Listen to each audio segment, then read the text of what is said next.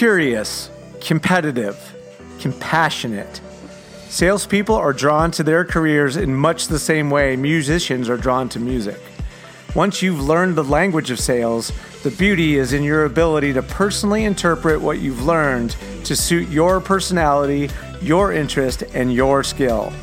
My name is Roger Burnett, and this is the So You're in Sales podcast, where we consider ways to grow as people as we advance in our careers and learn firsthand from those ahead of us on the path to accelerate our journey. I'm lucky to get to talk every two weeks with entrepreneurs, business owners, thought leaders, authors, and people of all walks of life, each with a unique story to share and a look at their lessons along the way. Prepare to be educated, informed, entertained, and inspired. This is the So You're in Sales podcast. The So You're in Sales podcast is sponsored by Social Good Promotions. Social Good Promotions was founded on the premise that any business can stand out from their competition when they are doing things they really believe in. True success these days is measured by the ways your employees feel about working for you and the ways your business is making the community a better place. Ultimately, it's about the ways you and your business will be remembered. If you're looking to grow your sales revenue while activating social good at the same time, we'll be your favorite marketing partner ever. Book a meeting with us at socialgoodpromotions.com. Follow us on Instagram at SoGoodPromo, and let's get connected. We've done great work using our unique and effective strategy. Let us show you how. Now, on with the show. Sales skills in the post pandemic economy are under some pretty serious investigation and examination right now to determine whether or not there have been real systemic and structural changes in what's necessary in order to be a successful salesperson. So I wanted to bring somebody that I know who has been in the sales game for a really long time. In this instance, Chris Beal has been in sales for 30 years and he's led software startups as a founder or an early stage developer for most of that time. And he believes that the most powerful part of a software system is the human being and that the value key is to let the computer do what it does well, go fast without getting bored, in order to free up human potential. So, Chris has a lot of experience and has a lot to offer on this topic, and I thought it would be really, really interesting to see where his head is at with respect to this topic. I thought it was a really interesting interview. Give it a listen. On the one hand, there's Chris, the guy that works for an organization full of people who have had just stellar careers and sold a bunch and done big numbers, and you work with really big clients to deliver your product and the solution that it provides. And yet, the work that the clients are doing with your product very much looks like what most of us have to do on a day in and day out basis from a sales activity perspective. No? Oh, yeah, pretty much. Uh, they got, for one thing, they got to go find people to sell to. And put it together in a way that maybe the phone might ring and now I ne- I need to be able to say something in that moment to be able to entice that prospect to continue the conversation with me. So while Chris you and I in some ways would say like oh my god there's so much about selling that is different than it used to be nothing replaces those first 7 seconds when you're trying to get someone's attention and you have that opportunity right so in your opinion, how is it the same these days and how has it changed? And what's your advice for people who are desperately afraid to pick up the phone and call somebody? Oh, three questions. I like it. So, what stayed the same is just the most fundamental thing about B2B. And we only know about B2B. I don't know anything about B2C. I suck as a consumer. If you ask me whether I should buy a you know, a Tesla or uh, you know another copy of my 22 year old Ford Excursion, I probably would hem and haw quite a little bit. But I know a little something about B2B because I've been immersed in it for 40 something years and started studying it. I'm afraid when I was inadvertently at the age of eight reading Peter Drucker and stuff like that. what did I know? You know, the books were in the house. We lived out in the desert and you, you had to read something. At least I did. So you know, the one thing has always stayed the same in B2B, which is it's a scary business being a B2B buyer, a person who's responsible for a considered purchase. Your career is on the line, you know it's on the line. it's kind of an all downside situation, actually. You know, it's like, okay, we asked you to make sure that we got the right system XYZ, the right thing to solve, whatever. And so you get the right thing and you're at neutral, and you get the wrong thing, which is almost everything, and you're sort of screwed. So that's uh, that's the nature of the beast, and it's only brave people who are decision makers in the world of B two B buying, but they're brave and they're cautious at the same time because they're rational. They know they're putting their kids' college education, their career, their you know, I'm overstating it, but I'm not overstating no, it, right? No, when you're afraid of something, you're really afraid of it. It's all it's all there is to it. Yeah. So that's never changed. And I think that's the bedrock of B2B. And that's what folks often forget when they think, oh, things are changing. Well, maybe it'll become like B2C. The way it works is this if I buy a Tesla and then I find out I'm allergic to electricity, and I get to dump that car because you know it just turns out, oh my God, I didn't know that electrons are you know make me sneeze or something. Then uh, what am I out? I'm out some money. That's it. I do the same thing at the same price point, a little seventy thousand dollar system or whatever for my company. And say I'm in my position, I'm the CEO, and I screw it up. I get the wrong vendor. The thing doesn't integrate. People hate it. That's a real problem. And so I'm going to be cautious. And my problem is I'm a cautious generalist being sold to by a specialist who knows more than me. So in general, I'm going to go with no decision. And that's why B2B is full of no decision that just never changes. You know, folks talk about no decision like you could overcome no decision with this closing technique or this or that.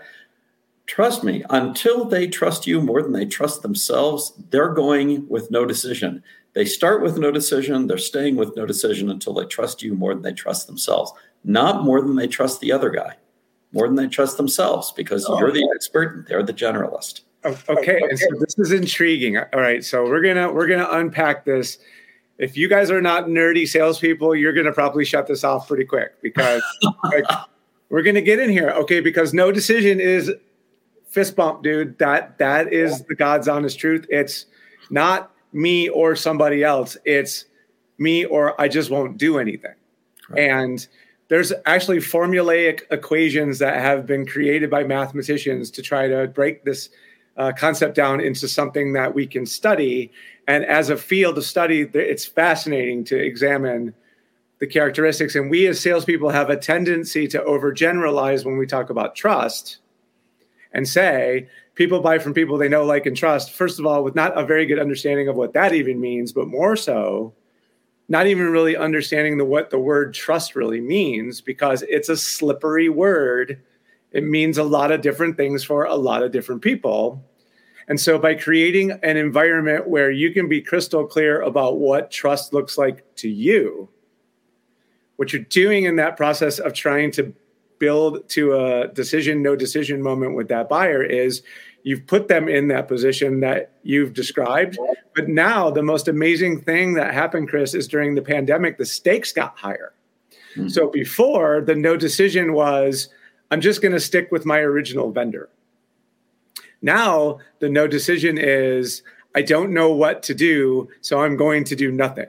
And it's that's a very different no decision scenario than in the pre pandemic when it was just, I don't have time because we're so busy trying to get our orders out the door that I don't really have time to evaluate you against my existing vendor. So you may be better, but I don't have time to care.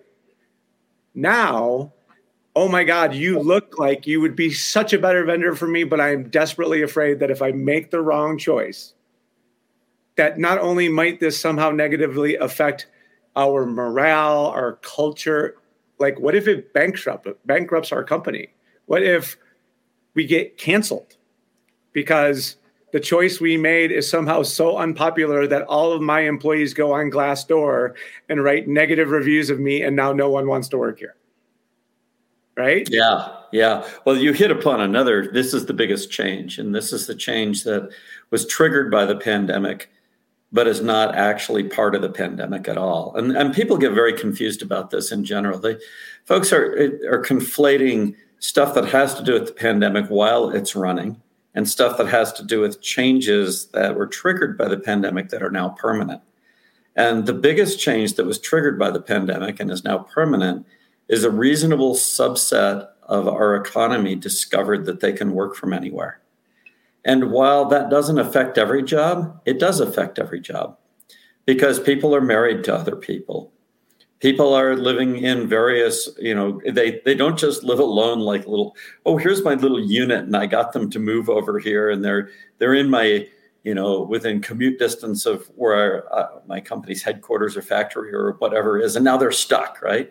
So we this is the thing that that has generally gone away, not hundred percent, but it has gone away in a big way, and that is the subsidy we used to get from the lack of ability of people to work for somebody far away from where they live, which basically allowed us as employers to pay down instead of paying up because this person was stuck they're stuck. It's it's a funny word to use, but they really were stuck. They're stuck in their neighborhood. They're stuck in their community. They're stuck at their church. They're stuck because that's what they love.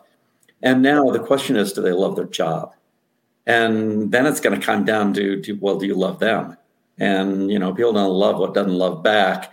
And it's not very common for employers to think about, well, you know, loving the people who work for them. But that's new, and that is new and it's permanent and folks who think that it's going to reverse someday where the employer is going to have that upper hand and is going to be able to basically sort of order people where to live and how to live those those people are going to be outcompeted by people who can get that talent and get it more flexibly flexibly. So the biggest change i think is that we used to i think correctly imagine that everybody was desperate for cash. They needed to make a, a, a living. Uh, they are their own racehorses. That is, they eat while they sleep. Right, their their overhead is burning their life away in a in an economic kind of sense, and therefore our job that we're offering them has the feel of a lifeline, and they're stuck with us or other employers who are within reach. And given uh, how many things have moved overseas in the supply chain, a lot of those jobs are already out of reach, so to speak, to commuters so now you have this very interesting situation of 30 years of offshoring and a pandemic that sent the knowledge workers home, and you kind of get a two for one. Mm-hmm. And that two for one means us employers no longer get the subsidy.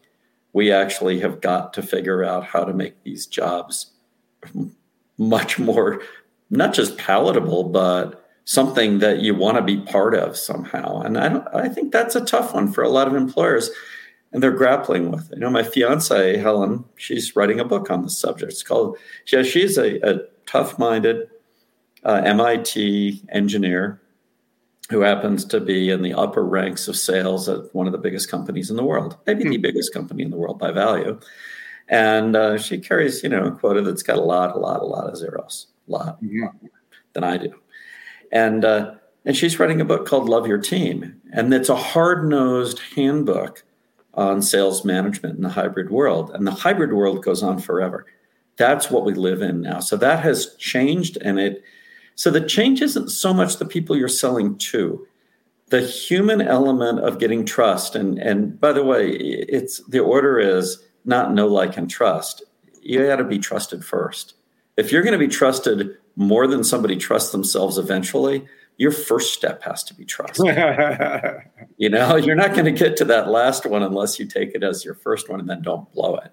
Yeah. So that has not changed. I think in that sense, very little has changed about B2B sales. It's a little harder to get a hold of people. And that's just a fact. I mean, that's what our business does is we make that problem go away. But the fact that we can make it go away makes it not actually very interesting. Rewind the tape just for a second. So like the only thing nuance wise that I've been able to point at and say, hey, this is how selling as a discipline has been dramatically impacted by the way we have to do the things we ordinarily did pre pandemic. Most of the time in high stakes selling, especially, but this is pretty universal, but especially when it's enterprise level selling.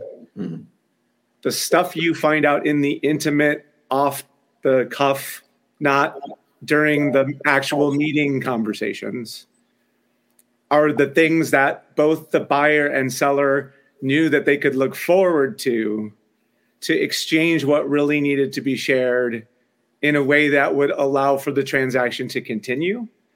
And we've lost it. How can we take those quiet, intimate discussions we used to have and create a new forum for them in a way that still fosters their their existence. You're participating at the high end of the spectrum. Your wife is participating at the high end of the spectrum. Are you seeing a similar um, situation there, or how, how does what you're seeing compare and contrast? Well, I'd make two two distinctions. So one is the not being able to physically get together with people is not really a, a side effect of work from anywhere as much as it is a temporary, I'll call it, we don't know how temporary, but a temporary phenomenon within the pandemic itself. So, some industries, people will truly be at the quote unquote office. Um, onshore factories are more like that than most, but their knowledge workers may not be there. You know, it's really interesting. The conversations, they use those offline conversations, those intimate conversations, they still take place, but they tend to take place with a text message followed by a cell phone call. Mm-hmm. And they're not within the Zoom world. They're not within that context. They're the thing before, the thing after. Yep. And there's some of that always going on. I do it myself. I have one right now at the end of this conversation where I'll be getting on with somebody who's actually uh, very highly placed in this company that I do business with, who's who's going to be helping me out thinking through some details of a concept that I have for our next year together. It's a te- the text message came in while I was on my previous podcast uh, as a as a host, and the conversation will take place, and it'll be plenty intimate because it's just the two of us. So I, I, actually think there's a lot of ways to get that stuff done. Um, but long sales cycles, if they're if they're a feature of your of your sector, they're irrelevant unless you run out of money. It's just, just it's as simple as that. I mean, that's always been true of business, right? It's like, well, it's raining everywhere. Okay, well, do, do you have an umbrella? Because if you have one and nobody else has one, it's good that it's raining. It's yeah. about the rain. if it all has changed and yet it's all stayed the same, where would you suggest for those of us who maybe aren't operating at the uh, uh, EBITDA numbers that you're dealing with when it comes to the different things that we might be paying attention to when it comes to our sales efforts in 2022? Well, you might my advice to everybody is always a little contradictory to what they're generally going to hear. So when supply is short, build massive pipeline demand pipeline. Don't you can't do anything about the short supply. It's, it's you got to wait it out, right? You, yeah, sure. You got to treat you got to treat uh, your your sourcing and procurement activities as though they're sales activities, and you got to put more oomph behind them, right? You got to be ready to uh, to decide: Do I want external money as a buffer, or am I willing to take the same money in the form of of paying up for supply? But the thing that will determine your actual success is not the size of your pipeline, but it's the breadth of your pipeline as things start to turn, because that gives you more options, more choices. My dad told me something a long time ago, and he was not big into giving business advice, even though he's a very good business guy. But he said, you know, you're never as you're never any better than your worst customer. Mm. And that's a question of choice and that's where quantity becomes quality. Then by quantity i don't mean quantity of dollars. We tend to seek quantity of dollars in our pipeline. But in a portfolio sense what we want is quantity of choices of who we're going to do business with. In when we're in uncertain times we should maximize the number of choices we have as things start to play out because the definition of uncertainty is we don't know how they're going to play out. Right. So get a big portfolio of what the other guy's not getting, which is the trust relationships at all sorts of stages, right? So I say pave the market with trust and then harvest that trust over the time allotted to you by nature. Play, playing the long game when there's a lot of stakes is a really, really nerve wracking game to play in a lot of ways. But having a, a strong sense of the purpose around why you're doing what you're doing can oftentimes serve as sort of the beacon to get you through periods of rough stre- stretches like this, right? And in a time when trust is paramount, if you can be seen as an expert with a solution that people are de- like don't even yet know that they need and you can show it to them, that's fish in a barrel. I mean, so you, you know you're hitting the nail on the head from uh, uh, uh, paving it with trust. But are there specific activities like you know sales based activities are span the gamut? There's so many different things that a salesperson would want to tell you as a sales based activity. But from a purely building trust perspective, what's what's the one you would say like, hey, if you're really trying to do what I'm talking about, do this. Well, this is where I get a little parochial. Um, I'm I'm stuck, and I have to apologize for being stuck. I run a company called Connect and Sell, and we let people talk to lots of people in B2B. What do I mean? It's like push a button, wait a three or four minutes, or two minutes, or five minutes, or whatever, and talk to somebody on your list. If you can do that, and you you know as much as you want, and it's not cheap, so you kind of have to decide that you want to do it yeah. And you can build trust in the first seven seconds of the conversation, which is what Chris Voss, uh, who says the, the FBI and all those experts have figured out. You have seven seconds to get somebody to trust you. And you know how to do it. And it's very technical, actually. It's, it's easy, it's straightforward, but it's technical. You know, you've got to show the other person that you see the world through their eyes, and then you have to demonstrate to them that you're competent to solve a problem they have right now. Thank God the problem is you. You just cold call them. So you are competent to solve that problem. And as long as you're just focused on getting trust and you believe that's a win, and then you see what can happen later, which is uh, to talk to them in a different way, not on that call, but on a later call. So if you have a reason that somebody might benefit from having a conversation with you, and you truly believe that they have a good chance of benefiting no matter what the future might bring, then it's really straightforward to to actually truly pave the market with you know with high quality trust right? With trust that's durable. And that is just talk to more people have meetings with them. I mean make a list with a hypothesis. If that a hypothesis you're crazy. Ask yourself what am i expert at that i can help somebody understand better? What is something that is economically interesting to them about that? What's something that is emotionally concerning to them about that? And what's something that is strategically blocking their way right now to get where they want to go. I I probably could help in any of those areas. I'm not 100% sure. If you're 100% sure, you probably are not being realistic. And then have a conversation, brief five second, you know, or five sentence conversation to get them to take a meeting with you, yep. and and talk to them.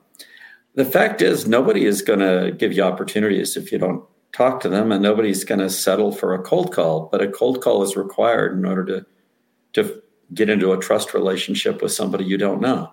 The irony is you got to ambush people in order to to help them. I've got a a friend, uh, his name's Scott Webb. He's with a, a, big company called Hub International, and he once told me he said the mindset that I have when I cold call somebody is this: I'm pulling them out of the way of a speeding bus. I love it. I was at an event yesterday with a group of people that it's always good when you're in a room of people that you know are going to stretch you. What I recognize and realize about that group of entrepreneurs is when they walk up to you, they make you feel like, oh my God, I'm so glad I have this opportunity to talk to you because I know something very specifically about you. Don't know you, but I know people that do what you do, and I know something very specific about a problem that people like you have. And I'm desperate to tell you about it because I know that you're going to be really excited to hear it. And if you don't mean that, it sounds like every bad salesperson you've ever met. right.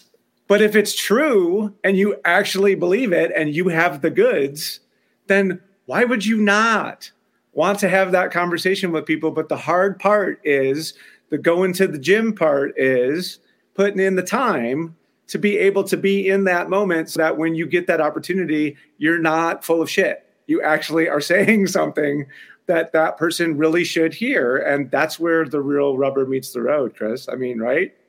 Oh, yeah. Yeah, it's it's funny too. I compare it to surfing.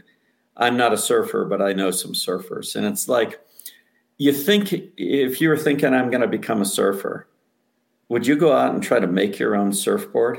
You'd be out of your mind, right? That's there's there's 80 years of deep experience across generations and hundreds of thousands or millions of surfboards shaped in different ways. And folks have figured that out. So you're a fool to shape your own surfboard.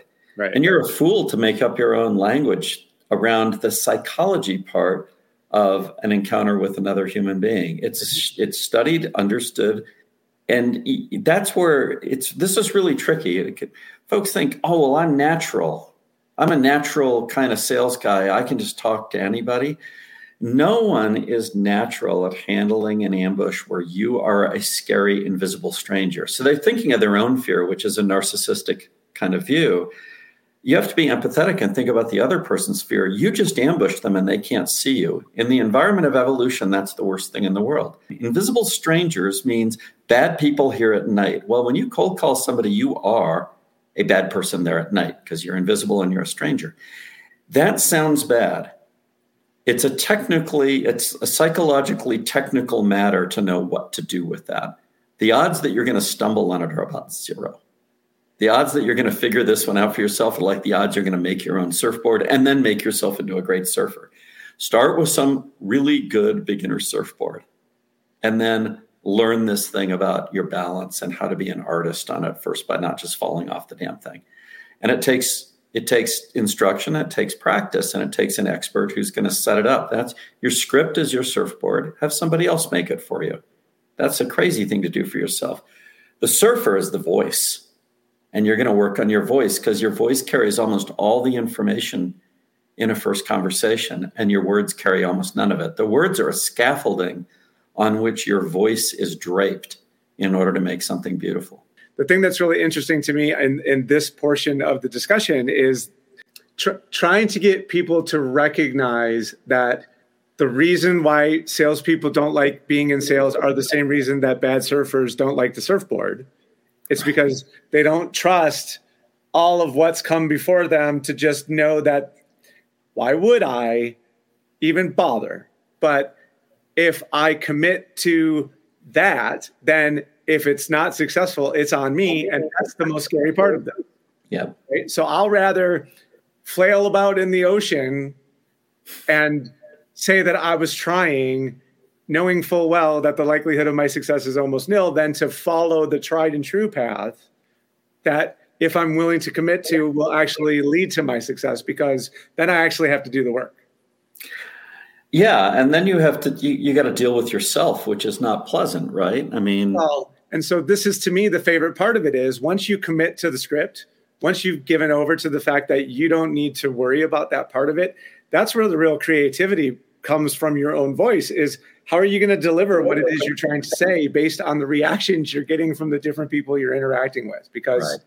that's the real improv of sales is i don't have to worry about what i'm going to say i'm just watching how you react. So i can see if i've done something that seems like it's going to work for you. I and, love that you brought up improv. You know I, the late robin williams is one of the, the greatest performers in entertainment ever to live and Robin Williams is generally seen by the public as somebody who was always spontaneous. He was the most scripted, practiced person on earth. Everything yeah. he did was scripted. Everything yeah. he did was practiced. That's why it was so great. That's why it came off so naturally. That's how he could be himself. He he was so practiced he could always be himself. Yeah, it's like a great surfer can wave to their friend on the beach and not fall off the damn surfboard because so the nice. waving to the friend on the beach isn't the surfing. They, they can get away with it, right? You can do a lot of stuff within that envelope. The funny part is the the hard bit, the really hard bit is the first seven seconds, and it's also the easiest to learn. You have seven seconds to get trust. This is a human being. The beauty of cold calling, by, by the way, is every single person you call has something weird in common. They're all human. That you can rely on. So rely on that and if you rely on that and you master, what is it like to get another human being to trust you in seven seconds? Yeah. Then you, essentially you win 100% of the calls. Now, if you want more, and who doesn't, go shoot for more. But if you don't get it, remember, you already won. I love it. That's awesome. All right. I, uh, someone's going to be interested in, in getting into Chris's universe. Where do you, where do you, how do you want them to go do that? Well, let's see. I'm chris.beal at connectandsell.com, but I get 897 emails a day, so I'm not sure I'll see anybody's. Uh, I'm out on LinkedIn. That's a little easier. I, at least once a week, I'll check all the invites. So I'm easy to find. Chris Beal, CEO of Connect and Sell. But if you really want to get into my world, check out my podcast with Corey Frank. It's called marketdominanceguys.com. And we've had a couple people actually binge listen for four days and then remake their businesses around it. These people are uh, some of the smartest people I know. So either it's really good or smart people are really crazy. Chris, that was good stuff, man. I appreciate you taking the time. And uh, I look forward to our next discussion. All right, Roger. Thanks so much for having me on. It's fantastic. Holy, holy, holy cow, Batman. There was a lot of value to be had in that episode. You can really sense that Chris is a sales veteran and has been in the game at the enterprise level for a really, really long time. And that notion of overcoming the no decision on the part of your prospect really is one of the most prevailing problems that we as practitioners of sales face in our day to day activities. So, knowing and recognizing that it's important to try to create situations that do not end up in a no decision, oftentimes are the key for successful selling for those of us who are struggling to reach the number in what's going on in this pandemic driven economy. And it's clear to me that Chris has a lot of surfer friends because he spent a lot of time talking about the analogy of surfing and why it's important to not try to step out and do things that would be considered uh, outside of the norm when you're learning how to be a successful salesperson because so much of that work has been done on your behalf in advance. So why try to spend all of that time building things that aren't necessarily worth the investment? And you know, uh, the one saying that he said is that words are the scaffolding on which your voice is draped in order to make something beautiful. And by relying on a script, it gives you the opportunity to get really comfortable with what it is that you're saying so that you can be working on trying to create those relationships and that trust in the fastest manner possible, which was really the prevailing thought when it comes to this discussion is you've got 7 seconds to build trust with someone when you get them on the phone. Why not try to be as skilled at that as you possibly can be? So if you found value in that, and if you think that there are other people out there who are struggling with cold calling and trying to develop their technique to make that be something that they're better at, please share this episode with them. I think there was a lot to be gained from that discussion when it comes to that skill development. And I think that anybody who would be willing to listen to it would have an opportunity to take something away from it that might be actionable. If you haven't already, please subscribe to the program. We're always looking to grow our subscriber base because that is what our guests look at when they are considering coming on the show. So, if we're going to continue to bring high value guests to the program, it is incumbent upon all of you to keep the momentum behind that piece of what we do going so as to continue to bring the high quality content. Until our next episode, this is Roger signing off.